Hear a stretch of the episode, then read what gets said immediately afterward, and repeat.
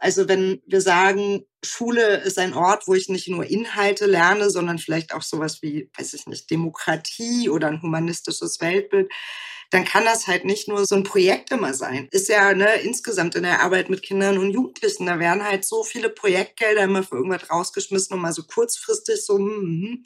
Aber sowas muss halt tief implementiert sein und sich durchziehen. Hey und herzlich willkommen zu Die Schule brennt, dem Podcast von SWR 3 und mir, Bob Blume.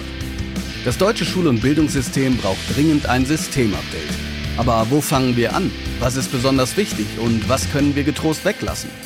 Ich bin Bob Blume, Lehrer, Autor und Bildungsinfluencer. Um zu verstehen, welche Brände gelöscht werden müssen, spreche ich hier mit meinen Gästen über ihre eigene Schulzeit.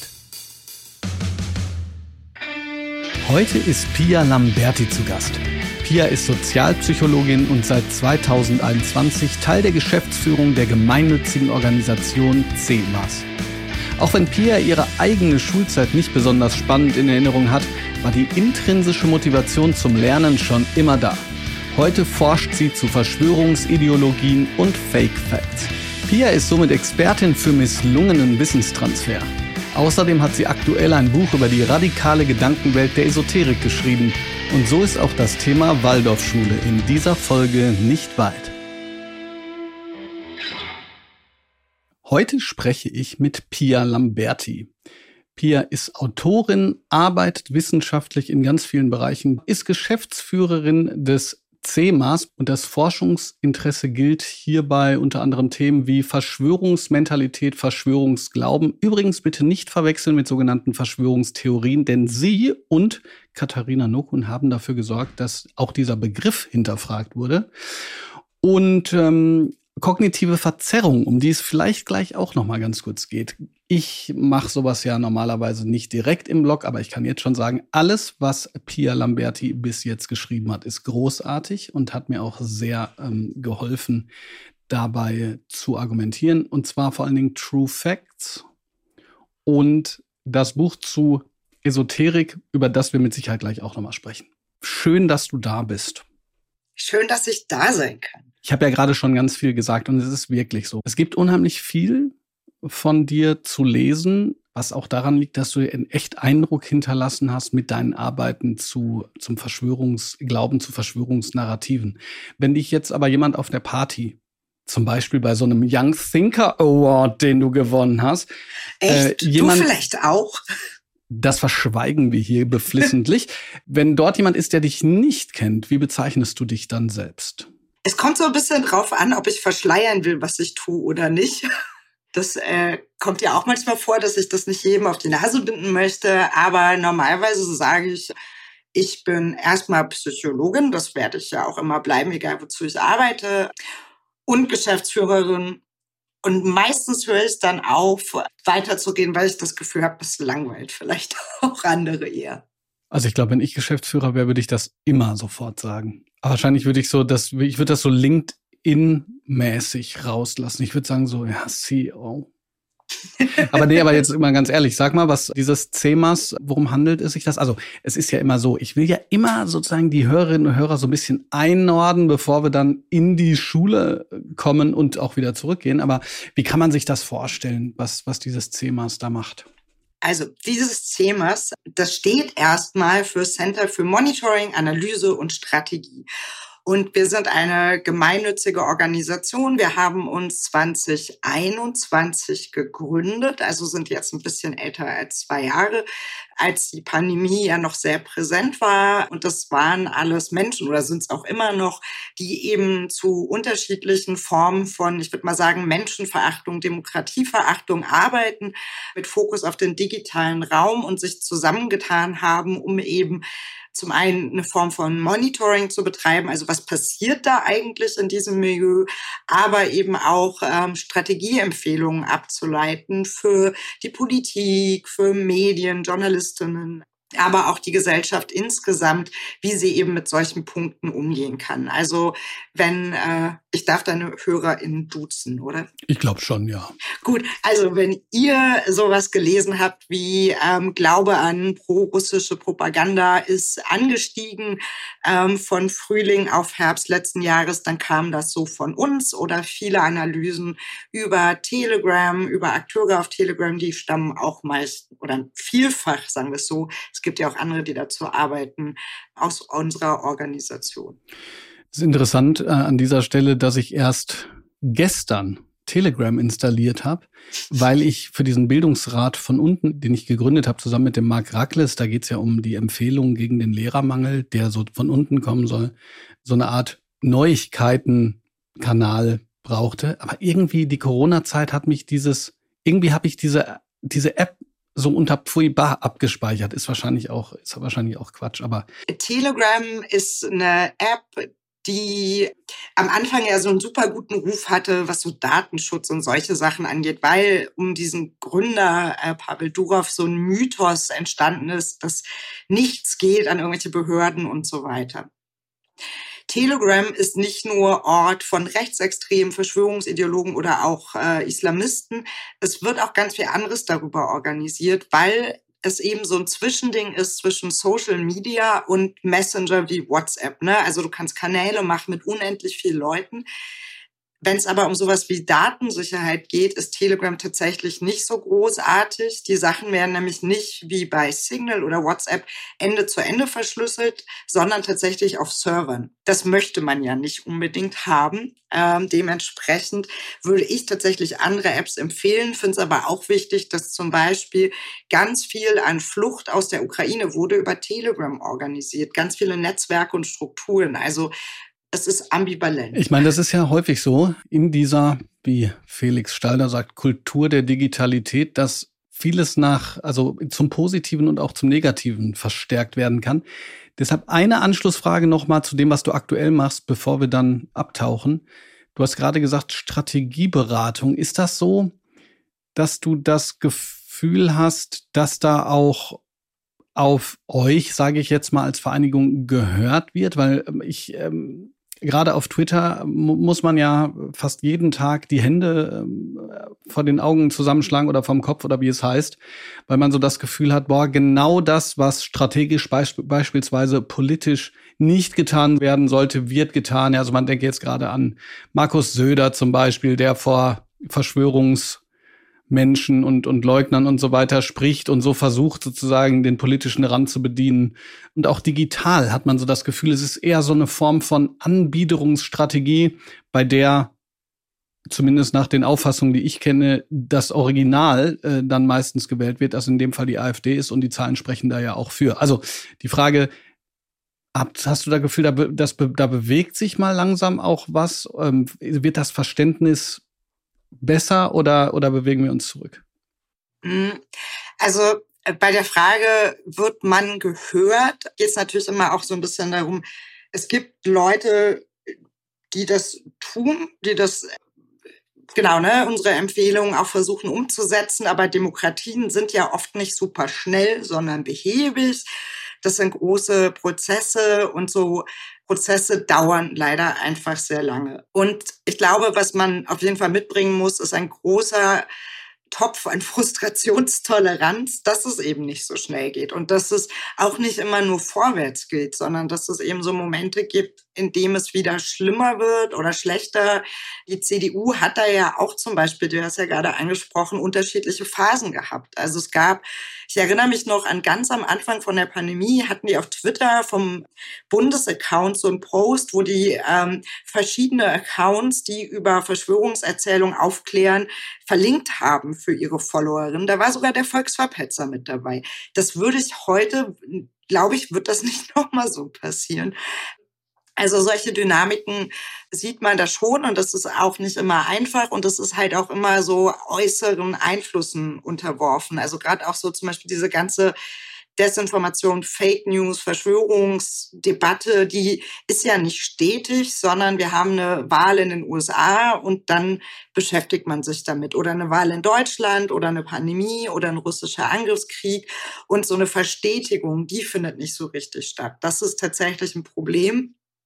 Trotzdem würde ich sagen, sind wir jetzt schon in Teilen weiter als noch vor vier Jahren. Und gleichzeitig mache ich mir aber auch Sorgen, weil ich finde, dass gerade im politischen Stil, kann man vielleicht sagen, ähm, wirklich was bricht und kippt. Und dass es da eine größere Tendenz zum Populismus gibt, ähm, dass irgendwie auch so ja moralische Grenzen, faires politisches Miteinander nicht mehr so eingehalten wird. Und das macht mir tatsächlich Sorgen, gerade auch wenn man eben auf die Zahlen und Umfragezahlen in Bezug auf die AfD blickt. Und ich hoffe, dass da vielleicht ja doch irgendwann mal auch die Selbstreflexion einsetzt, weil sonst eben eine Demokratie auch Schaden nehmen kann. Ja, die Brandmauer gegen rechts ist teilweise nur ein kniehohes Zäunchen. Ich musste, als du über träge Prozesse gesprochen hast. An, erstens an die träge Transformation, ein Buch von äh, Johanna Sprondel und Sascha Friesike denken. Für alle Nerds da draußen, die sagen, das finden wir total interessant. Und gleichzeitig gibt es ja keine bessere Überleitung zum Bildungssystem, als über träge Prozesse zu sprechen. Ich muss zugeben, dass ich ehrlich gesagt nicht herausgefunden habe, wo du zur Schule gegangen bist, da meine Information hier, gut, das kann auch an fehlender Recherche liegen, Asche auf mein Haupt, in Aachen beginnt. Was war denn davor? Äh, tja, ich bin ehrlich gesagt gar nicht so unglücklich darüber, okay. dass diese Informationen okay. nicht im Netz Verstehe. stehen, einfach weil ich viel Hass ausgesetzt bin. Also es gibt viele Leute, die mich wirklich nicht mögen. Und das ist ja dann nicht nur ein Sicherheitsrisiko für mich, wenn die wissen, wo ich aufgewachsen bin, wo ich zur Schule gegangen bin, sondern eben auch für meine Familie. Deswegen würde ich sagen, es, es sind nicht so große Orte in Westdeutschland gewesen. Okay. In Nordrhein-Westfalen, in Aachen habe ich mein erstes Studium gemacht. Ich bin ja nicht nur genau. Psychologin, sondern auch Philosophie- und Literaturwissenschaftlerin. Und das habe ich in Aachen studiert und in Münster. Dann versetzen wir uns jetzt tatsächlich mal in dieses Gebiet in Nordrhein-Westfalen zwischen Rheinland und Münsterland vielleicht so Klingt hm, ganz super. grob, ja. Die ganzen äh, Spinner, die dich da krass mit, mit Hass überschüttet haben und mit Drohungen, die müssen da lange suchen. Das ist ja jetzt auch ein großer Schmelztiegel. Du wusstest ja, dass ich dich einlade und dass das die Schule brennt heißt. Was ist denn so deine erste Assoziation gewesen zu deiner Schulzeit? Also ich habe äh, vor unserer Aufnahme auch noch mal so in meinem Hirn gekramt, weil ich für mich Schule tatsächlich kein schöner Ort war. Also ich mochte Schule tatsächlich nicht. Ich mochte Lernen total. Also ich war auch schon als kleines Kind so super nerdig und habe, keine Ahnung, wenn ich ein Haustier wollte, mir alle Bücher ausgeliehen, Ordner angelegt, ähm, ne, welche Tierspezies gibt man, wie sieht zur Haltung aus und so weiter. Super viel gelesen, aber Schule als Lernort fand ich echt eher unangenehm. Ähm, und ich glaube, so Erinnerungen, die ich habe, also natürlich, ne, es gibt immer die Freundschaften und solche Dinge, äh, die gut sind, aber so als Lernort sind das tatsächlich eher negative Assoziationen. Es wäre ja auch noch schöner, wenn Schule ein Lernort wäre. Ähm, aber, aber werd mal konkret. Also ist das bei dir so, bei vielen gibt es so einen ganz starken Bruch nach der Grundschule. Ne? Die erleben die Grundschulzeit eben noch als so ein schönes, gemeinsames, spielerisches Kennenlernen der Grundfähigkeiten. Womit verknüpfst du diese negativen Gefühle? Das hört sich jetzt fast so an, als wäre ich dein Therapeut. Womit, Frau Lamberti, verknüpfen Sie diese negativen Gefühle aus Ihrer Kindheit? Hm, Grundschule, ja genau, ne, da ist noch viel spielerisch, auch wenn ich glaube, also ich bin 1984 geboren, dass zu der Zeit viel noch echt anders ablief. Sag mal, ähm, sag mal ganz konkret, was meinst du mit anders ablief? Mm, also alleine, was so zum Beispiel politische Bildungsarbeit angeht, ne, dass irgendwelche Organisationen in die Schule kommen, sowas hatten wir nicht. Wir hatten mal so Sexualaufklärung in der siebten, das ist jetzt nicht mehr Grundschule, aber das war auch jetzt eher so, mm. Und alleine, wenn ich, ich habe nochmal versucht zu visualisieren, was wir für Schulbücher hatten. Das waren halt echt so, äh, weiß ich nicht, in Geschichte, so abgewetzte Dinge, die selber wahrscheinlich ihre eigenen Geschichte hatten und die nicht in irgendeiner Form, glaube ich, auf dem pädagogischen Stand waren, auf dem sie hätten sein sollen. Also da war einfach die Ausstattung schlecht. Wir hatten auch teilweise recht viel Lehrerausfall. Also ich. Das hört sich ja fast an wie 2023. Ja, geil, ne? Ja, nee, also so Erdkunde, ich glaube, ich habe also maximal zwei Jahre Erdkunde in meiner ganzen Schullaufbahn gehabt und Geschichte war ein bisschen mehr, aber einfach weil super viel Ausfall da war. Dementsprechend hatte ich halt auch nicht das Gefühl, dass so Lernen wollen gefördert wird, sondern dass eben so ganz starre Bewertungsrichtlinien auch da waren, die eher vielleicht eher ein eher zurückhalten. Also wenn ich jetzt daran denke, irgendwie sowas wie, also Sport ist ja, glaube ich, für ganz viele so ein bisschen traumatisch ist jetzt vielleicht ein blödes Wort. Als Psychologin mag ich keine Psychologisierung dahingehend, aber nicht angenehm. Nicht, ja. ja, aber also das, ich glaube tatsächlich langhaftend, was so das eigene Körpergefühl angeht und auch den Zugang zu Sport, wenn es mit so Leistung immer direkt verbunden wird, wenn ja auch auch sowas wie Bundesjugendspiele, ne, wenn dann du die coole Person bist, äh, irgendwie auf den vorderen Plätzen ist das noch das eine, aber wenn du mit deiner doofen, wie ist das, Ehrenurkunde abgespeist wirst. Teilnehmerurkunde. Teilnehmerurkunde, ja, ich habe die Loserurkunde gehabt. Weißt du, also sowas, äh, das, das bringt ja irgendwie so die Schönheit von Lernen. Und ich, also meine Erfahrung, ich habe auch mit Kindern gearbeitet, ist, die sind total wissbegierig. Ich hatte aber das Gefühl, in der Schule wurde das nicht nur nicht gefördert, sondern so, ja, also war, war weniger da als vorher. Und das liegt aber auch, glaube ich, ein bisschen, also nicht nur, aber auch daran, ich bin so nicht der Lerntyp, der so gut mit Frontalunterricht klarkommt. Das fand ich in der Uni auch immer schrecklich. Liebe Seminare, Vorlesungen, ich kann das nicht. Ich kann das einfach nicht gut. Egal wie spannend das Thema ist, mir fällt das unglaublich schwer, da lange zuzuhören. Und so war halt ein Großteil meiner Schulzeit. Einfach wirklich noch so oldschool. Ich gebe ganz kurz mit einer Untersuchung an, die unter anderem in der Hattie-Studie und zwar in der psychologischen Ausgabe davon präsentiert wurde, wo steht, dass man tatsächlich auch nur 15 Minuten am Stück überhaupt aufmerksam äh, sein kann in der Form. Was ich aber interessant finde oder was mich interessiert in Bezug darauf, woher kam denn dann diese unbändige Neugierde, da die Bücher zu suchen und so, wurdest du da von deinen Eltern gefördert? Also war das sozusagen so etwas, ich mache es trotz Schule? Oder gab es auch die ein oder andere Lehrkraft, die dich durchaus mal angeregt hat oder Interesse in dir geweckt hat? Ich würde sagen, es war eher trotz Schule. Also ich hatte ganz auch tolle Lehrerinnen, ne? aber ähm, ich hatte jetzt so eine, so eine individualisierte Förderung kann ich jetzt tatsächlich mich weniger daran erinnern. Das war eher eigenständig, weil es, glaube ich, auch für mich extrem wichtig war. Also ich will jetzt gar nicht so ins Detail gehen, aber als ich so die Umbruchzeit von Grundschule zum Gymnasium, da war mein Papa halt auch schwer krank. Also da waren halt auch so ganz viele Faktoren, die dann noch mit so rein sind. Und ich glaube, da war sowas wie Lernen wollen einfach auch so eine wichtige Gegenbalance vielleicht. Genau, also das heißt nicht, dass die Schule jetzt komplett an mir versagt hat. Ich glaube, es lief ja dann doch ganz okay.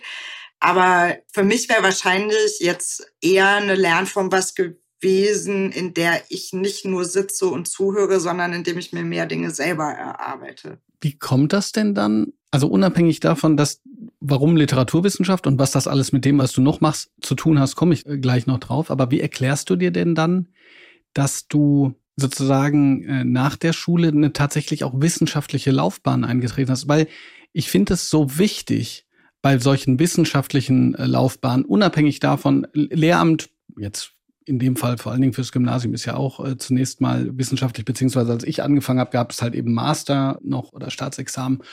Und ähm, ich habe das so erlebt, dass man einfach unglaublich viel Lust auch an dieser Arbeit haben muss, wenn man es erfolgreich machen will oder zumindest, wenn man davon erfüllt wird. Ich habe meine Studienzeit als unglaublich erfüllend empfunden, weil ich auch das gewählt habe, wo ich Bock drauf hatte.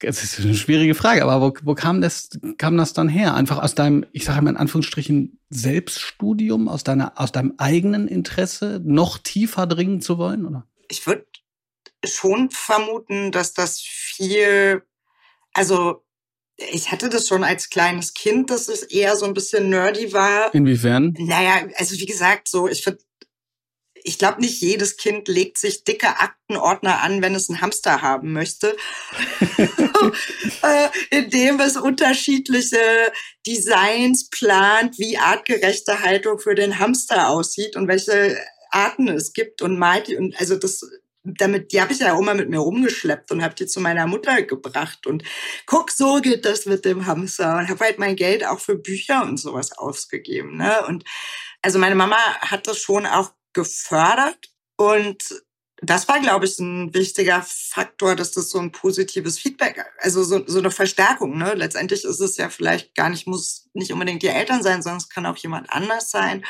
Und ich konnte mich halt dadurch auch irgendwie immer schon gut auch mit mir selber beschäftigen und habe da viel rumprobiert. Und für mich war Uni da auch eine totale Veränderung. Also so ähnlich wie du das beschreibst, so die Möglichkeit, selbstbestimmter lernen zu können, die Möglichkeit, sich in so Dinge reinzunörden. Und ich fand jetzt auch nicht alles gut und ähm, musste ne, auch erstmal lernen, Studentin zu sein.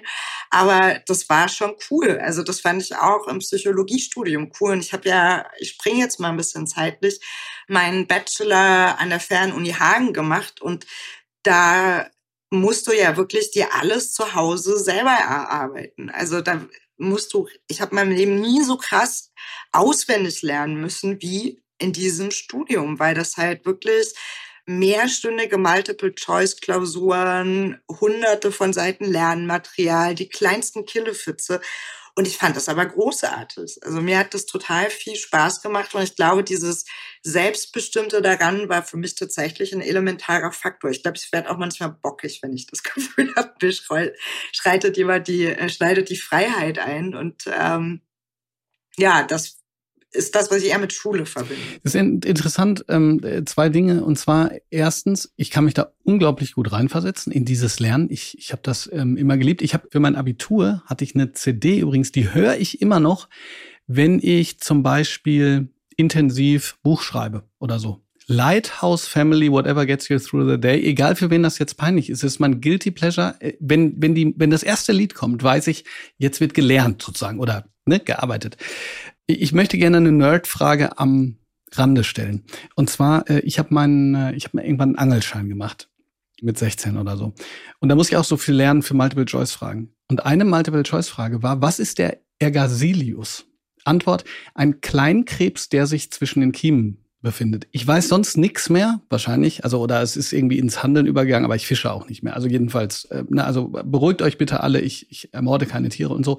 Aber gibt es noch eine Frage, an die du dich erinnerst, die du so wahnsinnig nicht in deinen Kopf gekriegt hast und jetzt weißt es und kannst es einfach so aus dem Ärmel schütteln? Es gab in einem, ich glaube in Diagnostik, ja, muss Diagnostik gewesen sein, also so Tests und so, ähm, eine Frage. Wir mussten für, ich weiß nicht mehr wie viele, aber sehr, sehr viele psychologische Tests alles Mögliche auswendig lernen. Wie valide sind die? Was sind die Kennzahlen in Bezug auf Reliabilität? Ne? All so ein Zeug. Und dann gab es für einen Test, das war ein Intelligenztest, die Frage, ob der Typ, der das, den Test bewertet hat, das Manual, also die Beschreibung des Tests hilfreich fand oder nicht. Und ich bin so wütend. Es kann doch nicht euer Ernst sein. Ich lerne so viel auswendig. Das fragt ihr. Ja, er fand es, also beziehungsweise nein, er fand es nicht hilfreich. War damit nicht zufrieden. Aber ja. Interessanterweise sind, ist die Reliabilität, wie du äh, gerade sagst, also jetzt mm, möchte ich mich nicht in Teufels Küche bringen, aber ich sage jetzt mal umschreibend die Frage danach, ob etwas wird wird schwierig. Reliabel ist nicht valide, sondern die Frage, ob etwas in Bezug auf einen Gegenstand wahr ist. Ne, messgenau. messgenau. Also Reliabilität ist wie sauber misst du ein Konstrukt und valide ist, also warte mal, ich brauche mal ein gutes Beispiel gerade. Also du hast einen Intelligenztest und dann guckst du, inwiefern das wirklich eine gute Messung von Intelligenztest ist und valide, da geht's halt darum, wenn ich Intelligenz messe, oder, einen Test konstruiere, ist das wirklich Intelligenz oder ist das vielleicht, wie sehr Leute sich eigentlich anpassen oder was weiß ich. Ne? Und das ist das Interessante. Ich meine, jetzt habe ich mich in Teufels Küche ge geritten, weil ich es eben nicht aus dem Ärmel schütteln konnte, weil eigentlich ist Reliabilität, Validität und Objektivität sind äh, drei Aspekte, die Lehrerinnen und Lehrer immer in Bezug zu Noten äh, lernen müssen. Mittlerweile würde ich sagen, alles drei sind Noten nicht, genau aus den Gründen und eben auch Prüfungen, aber da muss ich gerade dran denken. Okay, wir kommen kurz zu den Kategorien.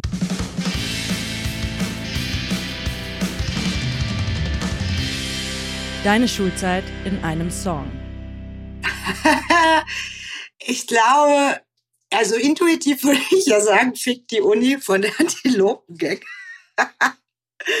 Aber das ist kein einziger Songtitel, aber das war so die Zeit, so Ende, wenn kurz vor Abi, da war so Indie ganz groß und wir sind auf ganz viele Festivals gefahren. Wir sind damals noch mit dem Zug von Nordrhein-Westfalen nach Budapest zum äh, Musikfestival gefahren, wo dann so Franz Ferdinand und solche Leute waren.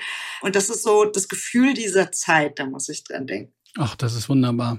Ich würde mit dir auch gerne noch 90er äh, Jahre Liederraten machen. Das machen wir gleich für dreieinhalb Minuten. Da müssen die Podcast-HörerInnen jetzt durch. Aber weiter erstmal mit den Kategorien. Take a break. In der Pause. In der Pause habe ich, das ist jetzt sehr ungesund, aber habe ich so ein Bild von der Raucherecke. Nein, das ist, du bist wirklich nicht die Einzige. Das heißt, jede Pause wirklich. Also das heißt, boah, drei, vier Zigaretten am Tag? Oder mehr? Mehr. Also ja. Und es war auch ein bisschen gemein, weil mein einer Mitschüler hat immer, hat gesagt, er nimmt absichtlich keine Zigaretten mit in die Schule, damit er nicht so viel raucht. Und dann hat er sie von mir sich geholt. Ach ja, ich erinnere Frech. mich. Ich erinnere mich an diese Leute. äh, sie waren. Warst du einer davon? Ich war einer davon, richtig. Der Schulkiosk. Mm, da gab es so Brötchen mit so äh, diesen Schaumküssen drin, mm. die man also so was gab's super, bei euch? Ja, das war die Zeit, wo noch alles ungesund war. Geil. Ja, die, die, die, schneidest du so auf und dann tust du das rein und dann presst du das zusammen. Schmeckt großartig. Also nicht besonders nachhaltig oder gesund oder irgendwas, aber echt lecker. Ah, das hört sich großartig an. Okay, also jetzt kommen wir zu den eigentlichen Themen und zwar mit einem kleinen Umweg. Du wurdest ja unter anderem in der Süddeutschen Zeitung auch porträtiert. Du hast das selber gesagt, aus, aus unguten Gründen in dem Fall auch. Natürlich hast du auch sehr, sehr viel eben beigetragen zum Diskurs über Corona und über Esoterik, wo ich gerne auch gleich nochmal hin möchte. Aber da in dem Fall ging es auch um Hassnachrichten. Und das sind ja auch nicht wenige und diejenigen, wenn man mal so einen Kommentar drunter hat, ist das das eine. Aber wenn man wirklich überschüttet wird, das fasst einen ja auch an. Und da geht's ja auch drum. Daran abgeleitet die Frage, kannst du eigentlich noch an das Gute im Menschen glauben? Ja, muss ich ja auch. Wenn ich nicht die Hoffnung hätte, dass es besser werden würde, könnte ich meine Arbeit nicht machen. Also ich achte auch da tatsächlich ganz konkret drauf, eine Balance zu haben, was das angeht weil ich glaube, sonst wird meine Analyse irgendwann auch schlecht. Glücklicherweise gibt es ja auch ganz, ganz viele tolle Menschen, ähm, neben eben Leuten, weiß ich nicht, mit denen ich jetzt nicht unbedingt Kaffee trinken gehen wollen würde. Wie erlebst du, beziehungsweise da muss ich sozusagen eine Rückfrage stellen, weil mir das gar nicht klar war. Du hast gesagt, du bist auch in Schulen gegangen. Habe ich das richtig verstanden? Dass du mit Kindern oder mit Kindern gearbeitet hast? Ach so, ja. Äh, außerschulische Bildungsarbeit ist. Ah, äh, okay, außerschulisch. Wie kam es dazu und wie erlebst du denn die jungen Menschen? Also ich habe das schon immer so nebenbei gemacht gehabt, schon irgendwie als junges Mädchen und habe das dann auch viel gemacht während meinem Studium, dass ich mit jungen Menschen und viel vor, auch mit Mädchen tatsächlich im Rahmen von feministischer Mädchenarbeit gearbeitet habe und zum Beispiel auch so ganz viel so Schreibworkshops und solche Sachen gemacht habe, also quasi so Psychologie und Literaturwissenschaft verbunden habe. Das waren vielfach Mädchen, die mehrfache Marginalisierungen erlebt haben, die aus nicht so reichen Familien kamen, nicht in den coolsten Gegenden gewohnt haben Und wir haben dann halt versucht, in einem nicht schulischen Setting die Angst vor Sprache und vor Ausdruck so ein bisschen zu nehmen. Was, glaube ich, nochmal ein dankbarer Ort ist, um das zu tun, weil da waren tatsächlich Mädchen, die mussten weinen, wenn die Bücher gesehen haben, weil das für sie so mit Schulstress verbunden war. Ich würde gerne zwei Sachen kurz klären, weil ich das wichtig finde. Erstens feministische Mädchenarbeit. Das heißt, da geht's ganz kurz nur als Exkurs. Ich habe das Gefühl, dass so diese, wir hatten es gerade davon, die fragile, toxische Männer versuchen, Feminismus grundsätzlich als sozusagen eine böse, linksextremistische äh, was auch immer zu sehen, was natürlich totaler Quatsch ist. Kann man sich das so vorstellen? Du hast gerade kurz gesagt, dass es darum geht, dass diese Mädchen dann eine Stimme finden, eine Stimme für sich auch finden. Und wie heißt das konkret? Und zweitens, weil du das Wort gerade benutzt hast, was heißt mehrmalige Marginalisierung erlebt haben? Bei feministischer Mädchenarbeit, es gibt übrigens auch feministische Jungenarbeit, das ist äh, nicht auf das Geschlecht reduziert, geht es halt zum einen um eine Stärkung, eine Auseinandersetzung auch mit Rollen und was die für junge Menschen bedeuten. Das ist ja nicht nur für junge Mädchen relevant, ne? auch bei Jungs da fände ich das extrem wichtig, dass es da mehr Angebote gibt dass es einen besseren Zugang zu Emotionen gibt, dass man reflektiert, was sind denn das eigentlich, ne, diese ganzen Männer, Macker, Rollen und dass man da eigentlich früh ansetzt. Und ich finde es total schade, dass es da nicht mehr Angebote gibt. Das ist die Arbeit, die wir gemacht haben und mehrfach marginalisiert bedeutet, also zum einen sind sie Mädchen, also erleben sie Sexismus. Sie hatten häufig entweder eine Migrationsgeschichte in der Familie, religiös, Minoritäten, also beispielsweise muslimisch. Die Familien hatten nicht viel Geld oder haben eben in Gegenden gewohnt, die ja jetzt nicht so der Knaller waren und das kommt ja dann alles zusammen. Ne? Also da haben sie halt einfach viele verschiedene Dinge erlebt. Da fand ich was total wichtig, so eine Form der Stärkung zu haben und so eine Auseinandersetzung, weil das ja der Unterschied, eine, du als Lehrkraft, du musst die Person bewerten, ihr müsst ein gewisses Pensum durchziehen, ihr habt ja ganz andere, so ein Anforderungskorsett, mit dem ihr arbeiten müsst. Und da kann ich ja in so einer Arbeit viel spielerischer, niedrigschwelliger arbeiten und die Mädchen sind ja freiwillig auch zu uns gekommen. In der Schule ist das ja nochmal ein bisschen anders. Ich glaube, ich bin vom Typ eher der Mensch für so eine außerschulische Jugendarbeit, wenn ich sowas mache, als für Schule. Aber ich glaube, dass bestenfalls solche Konzepte gut ineinander greifen und dass ich das total gut unterstützen kann. Aber leider es eben so ist, nicht nur in der Schule ist wahrscheinlich zu wenig Geld da, sondern eben auch was so die außerschulischen Angebote angeht. Und das sieht man, finde ich, an so vielen Ecken und Enden, dass dann die Jugendclubs wegbrechen, die Gelder, die die zur Verfügung haben, das ist fürchterlich. Auch das Gehalt ist jetzt alles andere als rosig. Und das ist gerade in so Gegenden, in denen gerade in Deutschland die Demokratie wegbricht, finde ich das fatal und verantwortungslos, dass da nicht besser mit umgegangen wird. Ich will dir äh, dreifach zustimmen. Ich, ich habe ja selber Jugendarbeit gemacht. Ich glaube, dass der Teil meines Idealismus, der mich dann am System zweifeln lässt, auch aus dieser freieren Arbeit kommt. Das ist das eine. Das zweite ist äh, Ünsal Arik, der türkische Boxer, bisher und Aktivist hat auch in seiner eigenen Lebensgeschichte ganz deutlich gemacht, kann man auch bei Die Schule brennt lesen, wie wichtig solche Vereine auch für die Integration sind und für den, ich sage jetzt mal, interkulturellen Austausch ganz konkret vor Ort. Und das Dritte ist, das frage ich mich auch manchmal, weil letzten Endes ist das ja etwas, und man sagt immer so, na ja, es wird auch deshalb nicht finanziert, weil es sich sozusagen nicht, weil es nicht direkt verwertbar ist. Aber ich denke immer so, eigentlich ist es deutlich teurer, wenn 50.000 Kinder äh, überhaupt keinen Schulabschluss haben, weitere 200.000 einen Abschluss haben, der zunehmend weniger wert wird und so weiter. Ja, also da muss man wirklich sagen, da lohnt es sich für zu kämpfen. Bleiben wir mal bei Schule, aber gehen so ein bisschen noch mehr in die, in die Richtung, mit der du auch zu tun hast. Ah, Klammer auf, Gibt es da noch ein Angebot, auf das du verweisen möchtest? Das Progressive Zentrum hatte im Februar ähm, eine Studie veröffentlicht. Da ging es um Einsamkeit und Rechtsextremismus und inwiefern Einsamkeit eben Verschwörungsdenken und so weiter befeuern kann, bei, also ah, bei Jugendlichen. Die finde ich total spannend. Die lohnt sich echt mal anzuschauen. Und da geht es nämlich zum Beispiel auch so um das Thema fehlende Jugendangebote. Das wird dann von Rechtsextremen aufgegriffen und so weiter. Also ich glaube gerade auch nach einer Pandemie, die ja auch was mit Menschen gemacht hat, ähm, so munkelt man, ist das ein total wichtiger Beitrag, auch für Lehrkräfte da nochmal hinzugucken, was es da so gibt, ja. Ich habe gerade eben gesagt, dass du zusammen mit Katharina Nokun, ich hoffe immer, dass ich den Namen richtig betone. Genau richtig. Fake Facts geschrieben hast. Du hast aber auch gefährlicher Glaube, die radikale Gedankenwelt der Esoterik geschrieben. Ein für mich auch wahnsinnig faszinierendes Buch. Ich bin ja auch selber Waldorfschüler gewesen, also sozusagen kein Steiner, steinischer Fundamentalist, sondern damals auch schon kritisch. Aber ich fand es sehr, sehr spannend, die Beziehung zwischen eben Glauben, Glaube an über sinnliche Kräfte und so weiter und eben auch Reformschule. Bevor ich da explizit drauf gehe, da spielen sogenannte kognitive Verzerrungen, die mich seit jeher auch faszinieren und beschäftigen und auch in meiner Zeit, als ich auf TikTok viel mit Leugnern gesprochen habe, ähm, eine Rolle gespielt haben.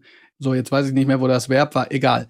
Ähm, jedenfalls, bevor wir zu diesem, zu dieser Verbindung kommen, was ist, würdest du sagen, die vielleicht relevanteste kognitive Verzerrung? Vielleicht dann in Kruger, aber umgekehrt. Wow. Also. Okay. Okay, das, okay, da bin ich gespannt jetzt. Dieser Effekt äh, besagt ja, je weniger Menschen wissen, desto überzeugter sind sie von ihrem Wissen.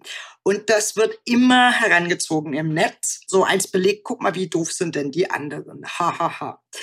Und ich, ich habe ähm, einen Text darüber schreiben wollen und dachte so, ja, hm, ne, easy, schreibe ich einen Text über der überschätzteste Effekt im Internet, weil ich irgendwie auch dachte, ja, das ist doch alles ein bisschen Käse so. Und dann habe ich es mal angefangen zu lesen und habe während des Lesens gemerkt, äh, je mehr ich wusste, desto mehr wurde mir auch klar, dass ich gar nicht so viel weiß. Also quasi umgekehrt. Und dass die beiden, also dann in Kruger, den Effekt nicht als hahaha, guck mal, wie doof sind denn die anderen, äh, quasi erfunden, man erfindet ja nicht einen Effekt, aber benannt haben, sondern im Sinne von seid selber aufmerksam ihr überschätzt euch. Und das kennt doch wahrscheinlich irgendwie jeder, der sich mal länger mit einem Thema beschäftigt hat. Man denkt, ach, ich kenne mich mit Bienen aus. Bienen sind eine super Sache. Und dann umso mehr man liest, umso mehr merkt man, ich kenne die Arten eigentlich gar nicht. Ach, es gibt ja unterschiedliche Arten, weiß ich nicht, einen Bienenstock zu haben und so. Ne? Man wird immer, es wird einem immer klarer, wie viel Unwissenheit eigentlich da ist. Und bei sich selber mehr anzufangen. Das ist so das, was ich immer so rauf und runter bete. Das finde ich viel, viel wichtiger. Also nee, das stimmt auch nicht. Es ist auch wichtig, andere, die Probleme bei anderen zu benennen, so Stichwort AfD, aber so eine Selbstreflexion, ähm, wenn mehr Menschen die an den Tag legen würden, würde es, glaube ich, schon besser laufen. Ob es jetzt im politischen Diskurs ist, also wenn ich gerade sehe, ne, alle beschimpfen sich gegenseitig Schuld am Erfolg der AfD zu haben, aber es gibt sehr wenig Töne, die sagen, naja, wir gucken mal bei uns. Aber eben auch, wenn es um den Umgang mit oder Posts im Internet gibt, ne, oder Sachen, die man sagt, da mehr, ja, vielleicht mehr Bescheidenheit an den Tag zu legen. Das ist natürlich äh, schwierig in dieser Erregungsmaschine. Ich musste, als du das gerade gesagt hast, an eine Umfrage denken, und zwar vom Journal of Safety Research. Äh, da haben sich 75 Prozent der Autofahrer für besser als der Durchschnitt gehalten. Ähm, ich meine, beim Autofahren, gut, kann auch gefährlich werden. Aber es ist ja tatsächlich auch, was du gerade gesagt hast, das Problem. Denn je mehr jemand weiß, desto mehr weiß er, was er alles nicht weiß. Was dazu führen kann, dass sozusagen diese Absolutheit einer Wahrheit äh, gar nicht mehr bestehen kann. Und dann steht da jemand und äh, und sagt, na, siehste, du bist dir ja, du bist dir ja gar nicht sicher. Ne? Und das ist so ein bisschen diese Metapher, die finde ich ganz schön. Ähm, mit manchen Menschen zu sprechen ist wie Schach mit einer Taube zu stellen. Die, die Taube schmeißt alle Figuren um, äh, kackt aufs Spielfeld und sagt, äh, stolziert danach rum, als hätte sie gewonnen. Ne? Anschlussfrage kurz. Können Menschen da rauskommen? Weil das, was du gerade gesagt hast, ist ja schwierig. Also es ist auch für, ich sage jetzt mal, für Menschen, die viel wissen in einem Fachbereich oder gerade deshalb ist es ja schwierig, diese Reflexion der eigenen Defizite, manchmal auch schmerzhaft durchaus. Ne? Aber vor allen Dingen jetzt in Bezug auf so, ja, das geht ja genau in dein Fachgebiet. Bei dir wurde es ja auch ganz, ganz praktisch. Ne? Also wann muss man sagen, okay, da ist eigentlich Hopfen und Malz verloren und wann gibt es eine Möglichkeit? Vielleicht formuliere ich die Frage um. Wann, wenn es kompliziert ist, mit jemandem zu sprechen und so, gibt es noch die Chance, dass er oder sie zurückfindet in eine, man muss ja nicht dieselbe Meinung haben, aber in eine, in eine Diskursfähigkeit, sage ich mal. Und wann nicht? Ich glaube, der wichtigste Grundsatz ist, sich selber nicht zu überschätzen, was das angeht. Gerade was so weiß ich nicht, Zufallsbekanntschaften angeht oder Leute, die man irgendwie ab und an mal sieht. Es dauert lange, bis man sich ein Weltbild aufgebaut hat. Da wird eine Sache das wahrscheinlich auch nicht direkt wieder einreißen. Und ich denke, so ein paar ganz gute Marker sind es eben, also A, wie ideologisiert ist die Person? Ne? Hat die gerade, weiß ich nicht, im Bio-Supermarkt eine Beilage gehabt vom Kopfverlag und das irgendwie was doof aufgeschnappt? Also, ne, wir alle haben ja Momente, wo wir irgendwie uns mal verrennen. Oder ist die wirklich hoch ideologisiert, hängt den ganzen Tag in einschlägigen Kanälen und Gruppen auf Telegram ab, geht auf irgendwelche komischen Demos und so, kann man Faktendiskussionen ehrlich gesagt vergessen. Dann ist, wie gesagt, die Nähe ein Punkt. Also zum einen, wie wie nah ist man sich, aber auch wie ist die Beziehung zueinander und dann eben auch nochmal so ganz klar, was ist denn das Ziel? Also möchte ich, dass die Person gar nicht mehr das glaubt, was sie gerade glaubt, möchte ich, dass sie nicht mehr auf Proteste geht und so. Und wenn man sich solche Parameter so ein bisschen strategischer zurechtlegt, kann man im eigenen Nahumfeld mit viel Geduld und einer Bereitschaft der Person, die ist nämlich auch ganz wichtig, was bewirken. Aber man sollte das nicht überschätzen. Und das ist so ein Problem, dass das nach wie vor aus meiner Sicht oft überschätzt wird. Also gerade, das heißt, es ist jetzt heute so ein bisschen AfD-lastiger. Das ist gerade was, wo ich das sehr sehe. In der Corona-Pandemie war das ja auch vielfach so dies, wo holen wir die Leute ab? Wie reden wir mit denen? Und Politik, also gerade Lokalpolitik, sollte schon versuchen, mit vielen Menschen zu sprechen. Aber man muss das ja natürlich auch immer abwägen. Ne? Wenn ich jetzt meinen ganzen Tag nur damit verbringe, jemanden zu überzeugen, den ich nicht überzeugen kann, dann gucke ich ja vielleicht nicht so genau zu anderen Leuten, die noch Teil des demokratischen Diskurses sind und vernachlässige die. Also ähm, um das vielleicht mal so ein bisschen plakativ zu machen, ich hatte das Gefühl, in der Pandemie gab es deutlich mehr Fernsehbeiträge, in denen sogenannte Querdenker Dinge in der Kamera gesagt haben, als äh, Momente, in denen Schüler was in der Kamera gesagt haben. Und das finde ich ein bisschen schief. Ja, insofern war die Pandemie, soweit ich mich erinnere, auch die letzte Situation, in der ganz viele PolitikerInnen gesagt haben, dass die Schülerinnen und Schüler, nee, dass die Bildung das Wichtigste ist für die Schülerinnen und Schüler. Irgendwie hat das danach aufgehört. Komisch. Woran mag das nur liegen?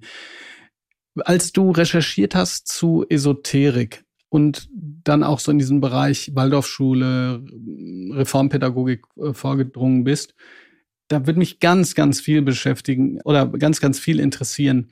Ich kann jetzt nur zwei Punkte rausnehmen. Erstens, was hat dich am meisten irritiert? Und gab es auch etwas, was dich vielleicht sogar positiv überrascht hat? Bitte nicht falsch verstehen. Es ist für mich keine Rechtfertigung. Ich komme super gut damit klar, diese Schulform zu kritisieren. Das, das wissen auch alle. Das habe ich auch schon öffentlich gemacht. Ich hatte zum Beispiel ja sehr Glück mit meiner damaligen Schule. Ich kenne aber auch Leute, die Pech hatten. Aber jedenfalls die beiden. Was hat dich wahnsinnig irritiert? Und gab es auch etwas, wo du dachtest, hm, eigentlich ist der Ansatz gar nicht schlecht, man müsste vielleicht nur so ein bisschen ideologischen Unterbau wegnehmen oder so. Genau, vielleicht so kurz als Disclaimer, im Buch gehen wir ja gar nicht so stark auf das Konzept Waldorfschule ein, ähm, weil wir erschlagen wurden von der Menge an Inhalten, die es gibt im Bereich Esoterik. Ja, ja, klar. Ne, also ne, es ist gar nicht Peripherie, aber es ist einfach, also wir wollten eigentlich noch ein eigenes Kapitel zu Kindern machen, wir wollten sogar ein eigenes Kapitel zu Haustieren machen und wir mussten das halt zu alles Haustieren? echt. ja, oh, diese Edelsteinhalsbänder, die Zecken wegschleudern, tolle Sache. Es gibt also Haustiere, wow, auch ganz andere Ebenen. Nee, ich glaube, wir hätten so eine Brockhaus-Reihe fast sprechen können. Okay. Und dann haben wir halt gesagt, es gibt andere Leute, die sind viel, viel tiefer als wir in der Materie Waldorfschule drin, zum Beispiel Anthroblogger, dass das eher ein kleinerer Teil im Buch war. Aber ich kann die Frage ja trotzdem beantworten. Ich finde an sich es total gut, neue Lernformen auszuprobieren und da mal anders ranzugehen und kreativ zu sein. Und ich hatte das selber, als ich so oh, ich glaube, wer war denn das? So in der siebten Klasse war, habe ich mir auch mal eine Waldorfschule angeguckt, weil ich, also ne, ich kannte jetzt nicht so den Hintergrund, aber ich war auch auf der Suche nach einer Schulform, die mir als Typ mehr gerecht wird.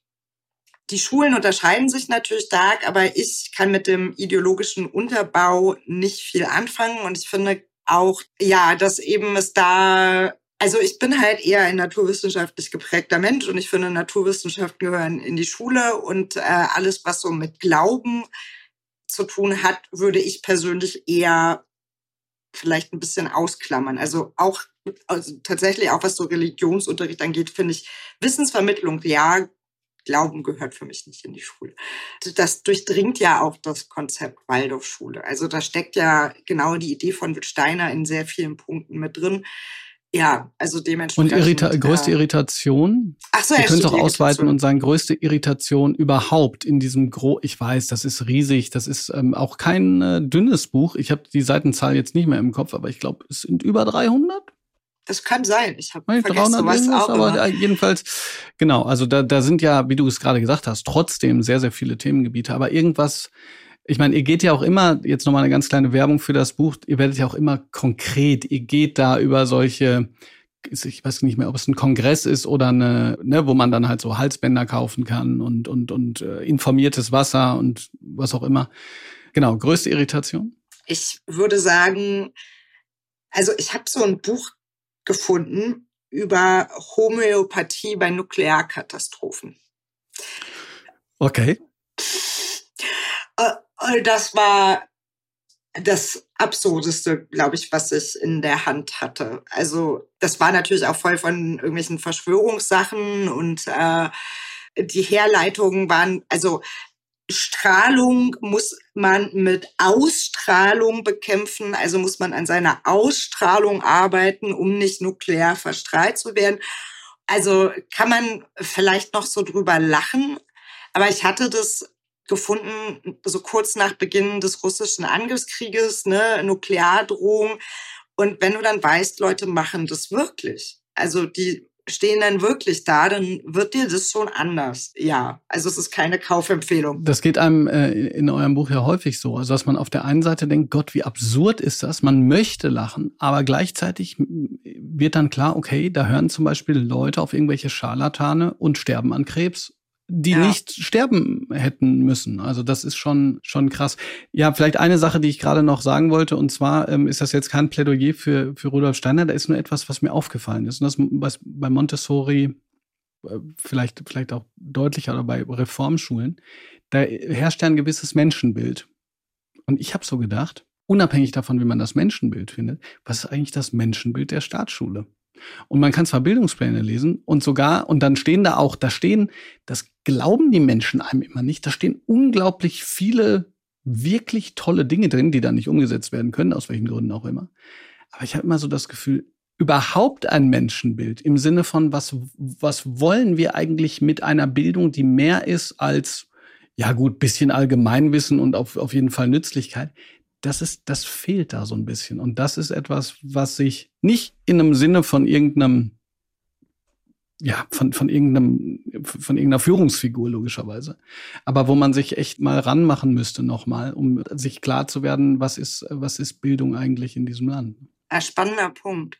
Weil, ja, letztendlich ist es ja da, ne? Also ich meine, es gibt ja auch Konzepte, das befördern und also ich glaube ja nicht an die Objektivität von Menschen. Auch nicht von Wissenschaftlern. Ich glaube an die Objektivität von Methoden, die Wissenschaftler benutzen. Aber das bedeutet ja eigentlich, also deswegen finde ich es immer total gut, wenn man eigentlich explizit macht, weil es ein Menschenbild dahinter ist. Und wenn man das nicht macht, dann wabert das da so irgendwie rum und ist aber ja trotzdem da. Also wie verstehen wir Schülerinnen? Was sind unsere Konzepte von Lernen? Was glauben wir, was, wie die die Welt sehen und wo wir eigentlich wollen, dass sie hingehen und so. Also weil ne, sowas wie, weiß ich nicht, prodemokratische Werte oder so sind ja wahrscheinlich schon auch in Lehrplänen verankert. Also da ist ja was. Ja, ich würde aber sagen, und da, da wird's, da wird's jetzt äh, philosophisch. Ich habe das Gefühl, dass bei dem, was versucht wurde, in der Kompetenzorientierung, deren Grundgedanken gar nicht so blöd ist. Was, äh, das ist sozusagen die Operationalisierbarkeit jeder Form von lernender Tätigkeit. Und wenn du das durchführst und alles nur noch Operation ist, die natürlich auch bewertet werden muss, dann ist es nahezu unmöglich, übergeordnete, wie es in Baden-Württemberg beispielsweise heißt, Leitperspektiven wie Demokratieerziehung da reinzubringen. Das lässt sich nämlich nicht operationalisieren. Oder wenn es sich operationalisieren lässt, dann lebt man es nicht. Ja, also das heißt, du kannst Demokratieerziehung ist eigentlich etwas für die gesamte Schule. Das bedeutet Partizipation von Schülerinnen und Schülern. Das bedeutet demokratische Prozesse aufzubauen, die man dann reflektieren kann von mir aus kognitiv. Also das kann man ja dann drüber sprechen und, und da einen Inhalt draus machen. Aber die eigentlich umgesetzt werden müssen. Mhm. Nur innerhalb eines Systems, das alles operationalisiert und abprüfbar macht, ist die Frage nach einer Werteerziehung Zufall, nämlich der Zufall eines Idealismus von Lehrpersonen. Und die einen machen das und die anderen machen das nicht. Und die, die es nicht machen, die machen das noch nicht mal, weil sie böse sind, sondern weil sie, man muss das vielleicht mal so ganz, ich, ich sage es jetzt polemisch, äh, wie gesagt, ihr wisst, wohin die bösen Zuschriften gehen, weil sie, weil sie das Gefühl haben, keine Zeit dafür zu haben. Keine Zeit dafür, sozusagen nach einem bestimmten ja, Menschenbild oder Gesellschaftsbild zu handeln, weil die nächste Klassenarbeit muss natürlich geschrieben werden. Ja, aber ich glaube, dass du hast da auf jeden Fall bessere Einblicke als ich, aber ich kann mir das auch gut vorstellen. Und ich glaube auch, also wenn wir sagen, Schule ist ein Ort, wo ich nicht nur Inhalte lerne, sondern vielleicht auch sowas wie, weiß ich nicht, Demokratie oder ein humanistisches Weltbild, dann kann das halt nicht nur so ein Projekt immer sein. Ist ja ne, insgesamt in der Arbeit mit Kindern und Jugendlichen, da werden halt so viele Projektgelder immer für irgendwas rausgeschmissen und mal so kurzfristig so. Mm, aber sowas muss halt tief implementiert sein und sich durchziehen. Also ich will jetzt keine Werteorientierung im Mathematikunterricht, aber dass man halt eben genau, ne, was ist Mitbestimmung? Wie gehen wir miteinander um? Da gibt's ja auch ähm, Aula, die genau zum Beispiel, also der Verein ja, Aula, die genau, genau sowas Marina fördern. Weißband. Und, äh, genau. Und also ich hätte das großartig gefunden. Also das ist jetzt äh, eine sehr individualisierte Antwort, aber sowas stärker in der Schule zu sehen und das zu lernen, weil letztendlich ist das ja eine total gute Möglichkeit, Menschen zu erreichen. Also alles andere später wird schwieriger. Ich glaube, dafür bräuchte es aber eben irgendwie Konzepte, die vielleicht auch besser ineinander greifen. Ich bin mir noch nicht mal so sicher, ob sich das auch ausschließt. Ich glaube, sozusagen Mathematikunterricht, der eine gesellschaftswissenschaftliche Ausrichtung hat, kann durchaus Werteerziehung sein. Also wenn wir uns überlegen, wie viel Mathematik man gebraucht hat während der gesamten äh, Corona-Pandemie, und das werden auch Mathelehrer gemacht haben, äh, natürlich, aber nur in bestimmter Orientierung. Okay, pass auf. Letzter Punkt. Du hast gesagt, du glaubst an die Objektivität der Methode. Wir machen immer ähm, jetzt in der zweiten Staffel von Die Schule brennt äh, noch so eine These, die man dann entweder ja, unterstützen kann oder e-, eben, eben nicht. Deine These wäre jetzt, Schule muss sich mit dem Prozess, also dem Zustandekommen von Informationen befassen, damit Schülerinnen und Schüler in die Lage kommen, wahre von unwahren Informationen zu unterscheiden. Man könnte auch verkürzt sagen, noch mehr eingehen auf die Methode, auf den Prozess. Oh, das wäre toll. Also insgesamt fehlt ja in der Gesellschaft an Verständnis, wie kommt Wissen eigentlich zustande? Ne? Diese schreckliche Satz, also mein mein Traum, das klingt jetzt irgendwie ein bisschen traurig, wenn ich das so sage, aber ich sage es jetzt trotzdem so. Mein Traum ist dass irgendwann der Satz, traue keiner Statistik, die du nicht selbst gefälscht hast, ausstirbt. Das wäre großartig, weil das ist natürlich Quatsch. Aber das liegt vielleicht auch daran, dass wir irgendwie nicht so richtig Werkzeug haben. Wie, wie kommt eigentlich Wissen zusammen? Und ich glaube immer dann, wenn wir so, so übergeordnete, so Metaskills haben, dann kann man die auf unterschiedliche Domänen anwenden. Also wenn ich weiß, wie die eine Studie Dinge berechnet, dann kann ich das auch für die andere. Wenn ich weiß, wie in dem einen Fall Desinformation funktioniert, dann kann ich das auch auf den anderen Fall im besten Fall transferieren. Und Wissen ändert sich ja dahingehend auch. Also wir wissen ja nicht nur mehr die Fakten, sondern haben auch so viel abgespeichert, wo finde ich was. Also so ne, quasi so Hyperlinks im Kopf. Ah, warte, das habe ich auf Twitter gesehen, das hat doch der Bob gepostet, lass mich nochmal die Suche gehen und dann habe ich's. Also, ne, so sind wir, so verändern sich solche Dinge, ja. Und ähm, genau, also ich fand das nicht schlecht. Und ich glaube, wie gesagt, einfach auch mehr echte Mitbestimmung. Also wenn wir über so Selbstwirksamkeitserfahrungen reden und so weiter, die, dass die häufig nicht so gut funktionieren und dass das auch ein Faktor ist, warum Menschen an Verschwörungen glauben und sowas. Ja, das wirklich in den Fokus zu rücken, dass es wirklich diese echte Erfahrung gibt und nicht nur so ein bisschen heiter Teil und man spielt Mitbestimmung, sondern dass das wirklich einfach nochmal Teil der Erfahrungsschule ist. Du sprichst mir aus der Seele. Das Wort Selbstwirksamkeit nehme ich gerade sehr häufig in den Mund, weil ich genau diese These auch hätte, dass das Gegenteil von Selbstwirksamkeit Ohnmacht ist und Leute, die sich für sehr lange Zeit sehr ohnmächtig fühlen, ähm, hören eher auf Leute, die dann sagen, guck mal, die haben euch klein gehalten, wir machen euch wieder groß. Liebe Pia, ganz herzlichen Dank für dieses Gespräch. Mega interessant. Danke, dass du dir die Zeit genommen hast und äh, danke für diese vielen Anregungen und Impulse. Ja, danke für die Einladung. Und äh, wenn ihr noch mehr von Pia mitbekommen wollt, wie gesagt, könnt ihr noch das Buch lesen, Gefährlicher Glaube oder Fake Facts beziehungsweise auch True Facts. Ähm, das äh, genau. sozusagen das Buch für alle, die wissen wollen, das ist wirklich ganz praktisch, wie man gut argumentiert mit Menschen, die noch erreichbar sind. Was mit den anderen ist, haben wir ja schon gehört. Ganz lieben Dank, Pia. Ja, ebenso. Tschüss. Ciao. Die Schule brennt ist eine Produktion von Auf die Ohren, exklusiv für SWR 3.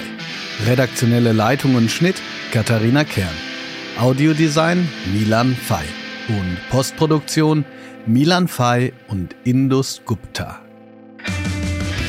Wenn dir diese Folge gefallen hat, freue ich mich, wenn du diesen Podcast abonnierst, ein paar Sterne vergibst oder sogar eine Rezension dalässt.